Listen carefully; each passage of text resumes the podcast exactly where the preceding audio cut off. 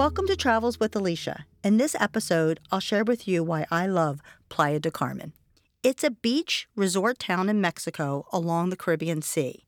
It's within the Riviera Maya and about 40 minutes south of Cancun. It's a tropical climate. It's probably best visited during the winter months um, because it's not as humid and hot, but you know, it's wonderful year round. It's a tourist destination and you can easily get by with English. Originally, it was a small fishing village, and it began to grow after they built the ferry service to Cozumel. And Cozumel is an island that's about, you know, 40 minutes off of Playa del Carmen. And once they built that ferry service, the town continued to grow over the years as people became aware of it. And and really, it, it's a about 60 blocks long along the the ocean. And so it's long and narrow, and it the the, the it's actually a pedestrian street for about 50 to 60 blocks. So I'll share a lot more about it with you later in the um, session.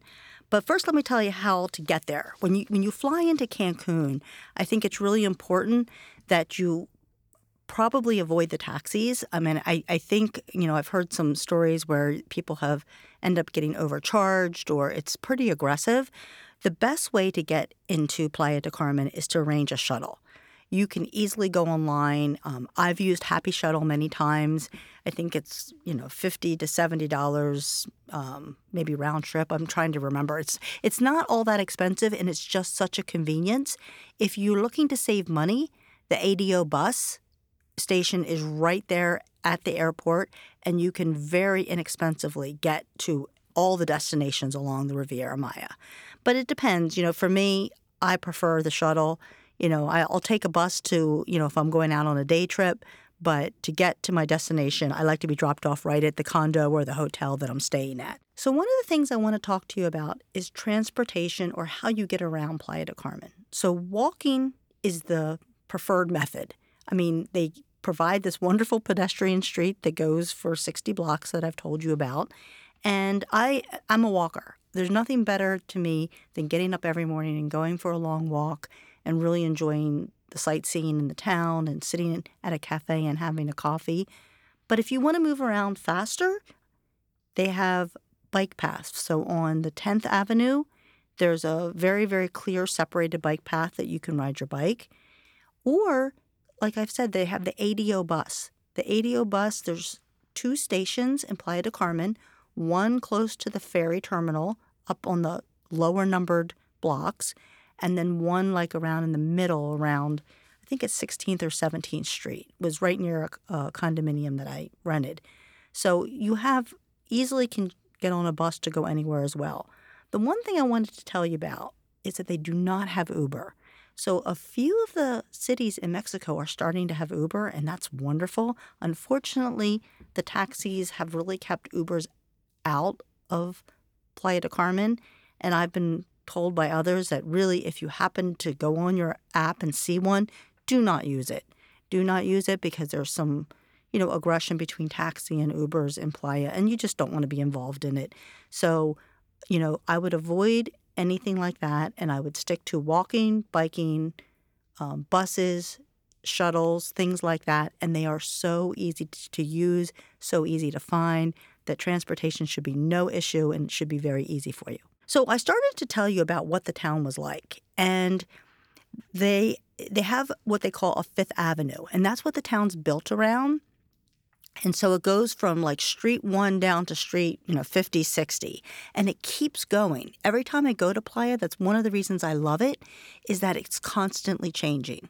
So this pedestrian street, it started uh, in the upper streets, you know, probably 1 through 12 were the first streets that were there.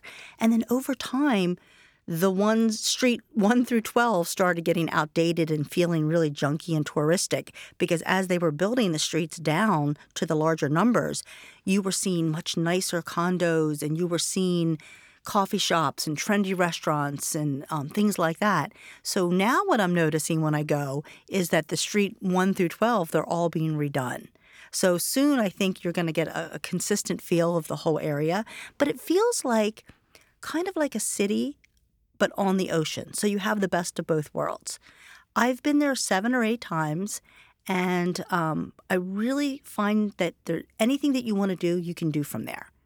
So, you know, a lot of people are talking about where to retire in Mexico.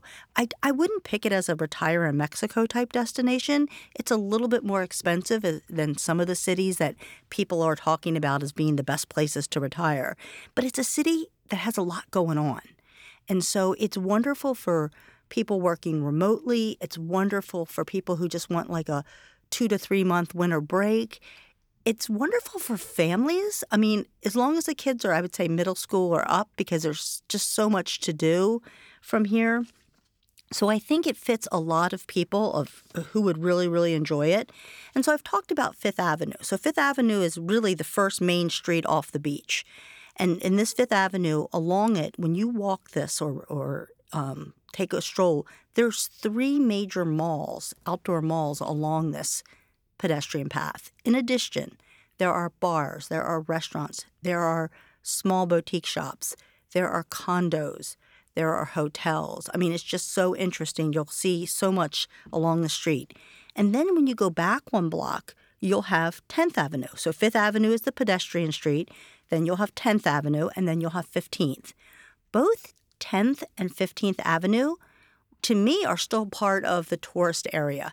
They each time you go back one block, it's a little less touristy, but they're still full of restaurants, shops. You'll start to see, you know, eye doctors, pharmacies, um, you know, uh, spas, different, you know, you'll start to see a little bit different shops as you go back and more authentic. And so I love 10th and 15th Avenue, and I do, uh, I, I, you know, after a while, Fifth Avenue is very touristy, so if you know people will be calling for you to buy from their stores, and and if that bothers you, it's just something to know about. But the 10th and 15th Avenue, again, you've got 60 blocks of everything at your fingertips. Um, the the the range of hotels and the range of condos, Airbnbs that are available are unsurpassed, and a lot of them are very new. So you're getting very high quality for low price. I have rented, you know, easily six, seven hundred dollars for a week for two bedroom condos that are brand new, two king size suites, pools on the roof, just to give you a sense of what you can find there. And so if you're, you know, somewhere for a month, you might not want to go to the beach or a beach club every day. But being able to stay in such a beautiful place and enjoy a, a wonderful pool on the roof and views, you know, it's kind of like a wonderful perfect destination. Um, the internet is fantastic in Playa. I've had very fast speeds, never had a problem. I've even noticed two or three pop up IT support stores. So I guess they've had over the pandemic a lot of people working remotely there. And they have these wonderful places that you can go in and get support for your phones, your your computers, you know, anything that you're having trouble with. And to me, that's fantastic. That's, you know, to show you what's available and to show you how they make it so easy for you to be there. So, one of the things people have asked me is, do I feel safe there? I absolutely feel safe there. I'm, you know, so I, I think every situation is different. It is a little bit bigger of a city than than some other areas along the coast. I they on main on the main street on Fifth Avenue, I've heard them, you know, offer drugs to people of course don't buy drugs. Of course, you know, don't go out very late drinking to your stumbling home.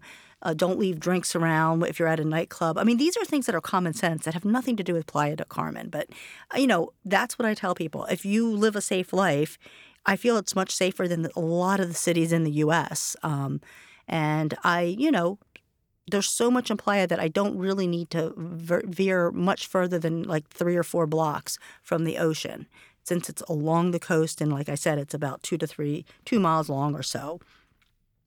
So what what else is wonderful about Playa del Carmen? One is the location and how close you are and what you can do like day trips. So some of the things that you can do from there because you're right in the middle is you can go to Isla Mujer. So that's an island on the other side of Cancun. You can easily take boats from Playa, or you can take a shuttle up there and, and take the ferry over. You can go the other way to Tulum, which is a trendy hippie destination. You can go to Cozumel. I think I just mentioned that the, the the ferry goes right over from Playa del Carmen to Cozumel in 40 minutes if you're a diver or you like those type of things. But there's other cultural things you can do. There are so many um, ruins and pyramids and things like that that you can visit from um, the Playa del Carmen area. There's tours, or you can just get on buses. And you know, you can go into the bus station, you know, ask people questions, say, I want to go here. They're extremely helpful. The bus, I've never spent more than a couple dollars to take the bus. And the bus is air conditioned, very comfortable seats. They're fantastic. The bus system in the Riviera Maya is just wonderful. And it actually goes all over the Yucatan. So, another thing to do is cenotes. And cenotes are sunken swimming holes, and they're all over Riviera Maya. So if you go online, you'll be able to find like 15 or more, and you can read about them. Some are more touristy, some are actually like caves. So depending on your interest or your adventurous spirit, you can pick where you want to go. There's tons of tours to visit them. So when you're walking down Fifth Avenue, you can easily get a tour to go to these cenotes, or you can look online, or you can just take, you know, take a bus or a shuttle there. I think I talked a little bit about accommodations when I shared with you the type of price and what I could find for a condo, but there's also wonderful hotels. There are all inclusives, some very big fancy ones that are li- most of them are a little outside of Playa del Carmen. You would have to, you know, take a taxi or a um, service to get into the town. I personally, you know, if you want to come to Mexico and stay at an all inclusive, that's wonderful, but that's just a very different kind of vacation. You're not experiencing Playa del Carmen if you do that. So I kind of recommend against that unless you're specifically looking for an all inclusive because the food is so fantastic and so inexpensive. If you're in an all inclusive, you're kind of just getting your meals from the same kitchen every day and uh, kind of, again, you, you lose the purpose of what Playa has to offer because Playa has a lot to offer from the food area. It is a international destination. There are so many people from Italy and Germany and Canada living in Playa del Carmen. There's actually a little Italy with over 30,000 Italians. I've eaten in Italian restaurants. They make their own pasta. Some of them, one restaurant, they, they they're importing their wine from their relative's vineyard in Italy. So, I mean, the quality is pretty fantastic to think that you're in Mexico and you're um, getting that quality of Italian food. Um, so, one of the things that I've noticed over the years that has changed the most is the quality of Asian food. So, maybe 10 years ago when I started going there, you could find an Asian restaurant, you could find sushi. Uh, probably not the best, but you know, you had the option. Completely, I, I think there's over 50 type places to get sushi in Playa now. It, it's unbelievable. There's good quality Indian food, there's Thai food, there's Vietnamese food. Um, really interesting. I mean, very exciting to see that people are coming from all over the world to, to Playa. But and then I think they've even seen more of it with with COVID. Mexico is one of the countries that has remained open, and they had COVID testing stations all over uh, Playa del Carmen and all over the cities in the Riviera Maya. And so they did it in a safe way. You had to wear masks, but a lot of people have come and a lot of people have chosen to stay.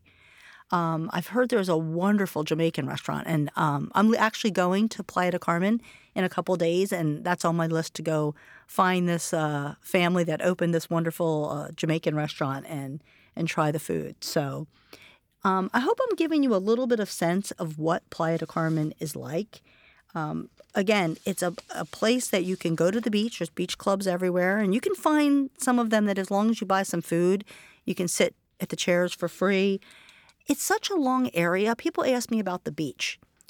It depends. So, when you're talking about 60 some blocks, there might be some areas that have some seaweed, there might be some areas that are more rocky.